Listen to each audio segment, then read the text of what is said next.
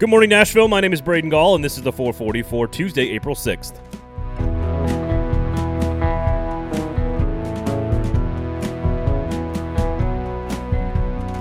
Today on the show, the Preds try to hold on to the final playoff spot in the Central Division. Wes Rucker of GoVols 24 7 will talk not only Vols football and basketball, but also Vols baseball. But we begin with the epic beatdown in the national championship game. The 440 is brought to you by the Kingston Group, a locally owned, award winning custom home and remodeling firm.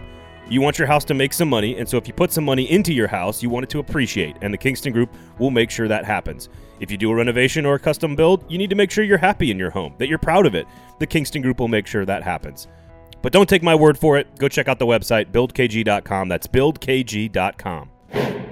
Well, I totally whiffed on the first half under 75 and a half because Gonzaga and Baylor decided to shoot a thousand percent from the floor. But I made it all back and a few extra shekels in the process after taking Baylor on the money line. The Bears won 86 to 70 in the national championship game on Monday night, and now that I've settled up with you the audience, we can talk about the game. It is the first national championship in school history for the Baylor Bears and was a historically efficient offensive showcase. It was a thing of beauty, honestly. One of the best offensive showings in the national championship game that I've ever seen, especially considering the opponent. The Bears shot 44% from three point territory, 89% from the free throw line, 45% from the floor, and it was just a great display of all around team basketball. But Baylor? Really? Baylor has won a national championship, an NCAA title? Baylor? It just doesn't sound right. I I know, I know. There's no arguing who the best team in college basketball was this year. It was Scott Drew's Baylor Bears, and they were spectacular in the NCAA tournament. Baylor won their six games by an average of two touchdowns, and the smallest margin of victory was a nine-point win over Arkansas in the Elite Eight. To top it all off, it was Baylor's first ever win in school history over an AP number one team in the nation, beating Gonzaga in the national championship game. Basically, none of this was even close. They were one of the best teams in college basketball all season, from start to finish, and they are your national champs. So it kind of feels mean when I say, but Baylor? As we mentioned yesterday, things are getting very real for the Nashville Predators. There are only 17 games left in the regular season. They are two points up on Chicago for the last playoff spot in the Central Division. Eeli Tolvanen is battling for the Calder Trophy for the NHL's best rookie. And oh, by the way, we are less than a week away from the point of the season where the Nashville Predators brass has to make some very difficult decisions. The trade deadline is April 12th, next Monday. I, for one, am still on the side of trying to gain some future assets. You've got a lot of one year contracts Erik Haula, Brad Richardson, Nick Cousins. You got a lot of guys you could move. Mikael Granlund, probably the best of that group.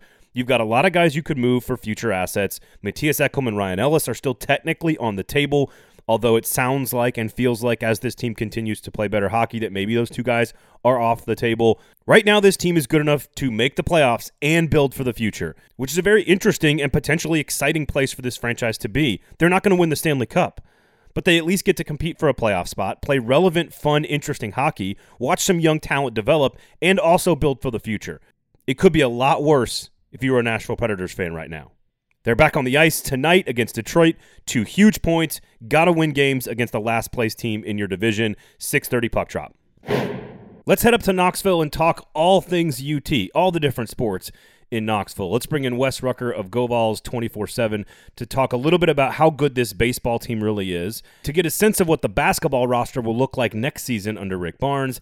But we start with his impressions of spring practice one week into the Josh Heupel era no one needs to be putting up any false airs that this is going to be anything other than a than a tough rebuild. I mean, I think that's that's pretty clear. Uh, they've got some some issues. I, they've got some talent in some areas, and I think on the line of scrimmage on both sides, you know, they, they've got some bodies there, and they they should be okay there. But uh, when you look at you know, certainly everyone's going to talk about the quarterback situation because that's what everyone wants to talk about. But you know, I look at situations like linebacker defensively, um, and, and, I just think, man, they've they, have got some issues there. Uh, the losses of To'oTo'o and Crouch, I mean, the, you, you, can't understate or, or, overstate those, I should say. They've got issues there. And I know that maybe they can disguise that a little bit by the way they play defense now. Everybody's in the nickel nowadays, but that to me just looks like a potential issue. They're going to have some young guys there, uh, a combination of some young guys and maybe some older guys who haven't really done a tremendous amount yet. You know, you're hoping that Jeremy Banks can can be a guy there. Uh, you know, they, they've got some some issues, and I think that they've got a good spirit about them. Though I think they've responded well to this coaching staff. I think that he's got a good positive message that a lot of the guys that have stayed are, are buying into. The the three guys who didn't go into the portal, I should say. Uh, you know, it seems like there are like a handful of guys left, but I, I, mean, the guys who have stayed, they they like this guy so far. You know, Heupel, whether you like him or don't, as a hire, the fact is a lot of people like working with the guy and like being around the guy and like playing for the guy. So I've gotten that message so far. They're they're being pretty positive. What does Rick Barnes' basketball team look like next season? a lot different than, it did this season. I, will tell you. I mean, you know, lost two assistant coaches right off the top. You know, uh, with with Oliver going to ETSU, and you got obviously Kim English going to um, going to George Mason. So you, have lost some guys in the portal. You're going to add guys through the portal. We'll see if Justin Powell can get eligible. That's going to be a big deal for them. He's a guy they certainly really need in terms of his ability to score and shoot and do some of those things. He's just a really good all around player. If they can get him eligible coming from Auburn, that would be a big deal. You know, I think maybe another guy or two could go in the portal still. Uh, I think they're going to add three or four guys from the portal if they can. Uh, it's like a lot of other places in college basketball right now. The roster on a year to year basis is just going to look funky. I mean, Mizzou's just added three guards, Kentucky's adding guys. Everybody is, and I don't mate, I don't hate it because I, I think this is the power that the athletes should have, frankly. Um, but because of that, you're going to have a completely yeah. different roster year over year, and I think they're going to be in good shape because Barnes doesn't usually have a couple bad years or, or struggling years back to back like that. So I, I imagine they'll bounce back and be solid. Let's talk baseball for a second. This looks like it could be the best the SEC has ever been. And there's a really good chance that this is the best this Tennessee team has been for the better part of two decades. How good can this team be? Can they host a regional? Can they be a national seed? How good can they get? You know, Tennessee, I mean, if you started the tournament today, and of course, I know they're probably going to predetermined regional sites now, and that's just Tennessee's luck. But I think if this tournament started today, Tennessee would, would be a team that would be hosting a regional. I don't think there's any question about that. More wins than anybody in the country, off to a seven and two start in SEC play. And I'll tell you what's really interesting about this team. That Jackson Leath injury is is going to hurt them at some point because he's got just ace stuff and and his hamstring injury out for the year.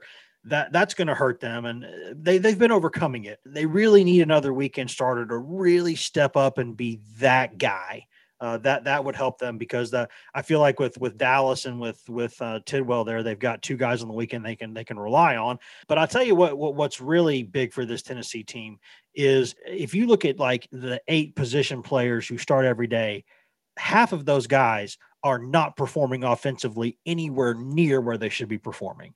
You know, they're all hitting right there around that 200 mark and they're getting on base, they're doing other things, but they're not hitting anywhere near what they should be doing. I mean, Ferguson's a top, potentially a top 15 caliber pick in the draft. I mean, that's how good he is. But those guys are not hitting consistently at all right now. And they're still ridiculously, you know, good when you look at the record. So they're leading the league in walks. They're leading the league in walks allowed. They're leading the league in stolen bases. They're leading the league in getting hit by pitch. They play winning baseball and they don't have the absolute star power that a guy like Crochet or, you know, Solari gives you last year. And when you compare them to, say, Vanderbilt, it's like you're almost looking at two different levels of baseball. But mm-hmm. that's because Vanderbilt's doing that to everyone right now. Tennessee, in my opinion, could be a really, really good team because they're pretty darn good now. And half the everyday starters are not really pulling their load offensively. So if those guys start hitting, just half of them, you know, I think they'll be in really good shape. Special thanks to Wes Rucker from GoVols247.com. A little potpourri of Tennessee athletics there. And I, and I, I buy into all of that. I think the roster for Tennessee basketball and Rick Barnes is going to look very different. And that's just sort of the, the way things are in college basketball right now. I think as far as baseball goes, this is the best team that I've seen in at least 15 years since I was in college at UT. And, and like he said, they could actually be better. We'll find out over the next two weekends when they host the Florida Gators and the Vanderbilt Commodores coming up in two weeks. And I think the football team, I, I do believe that there's buy in. I, I think he went from a militaristic disciplinarian in Jeremy Pruitt to a guy who people like playing for.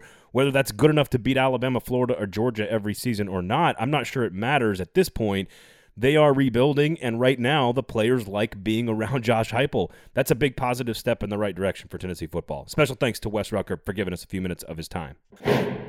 Thank you guys all for listening, of course. The 440 is brought to you by the Kingston Group, a locally owned, award winning custom home and remodeling firm. BuildKG.com is the website. Go check out their work.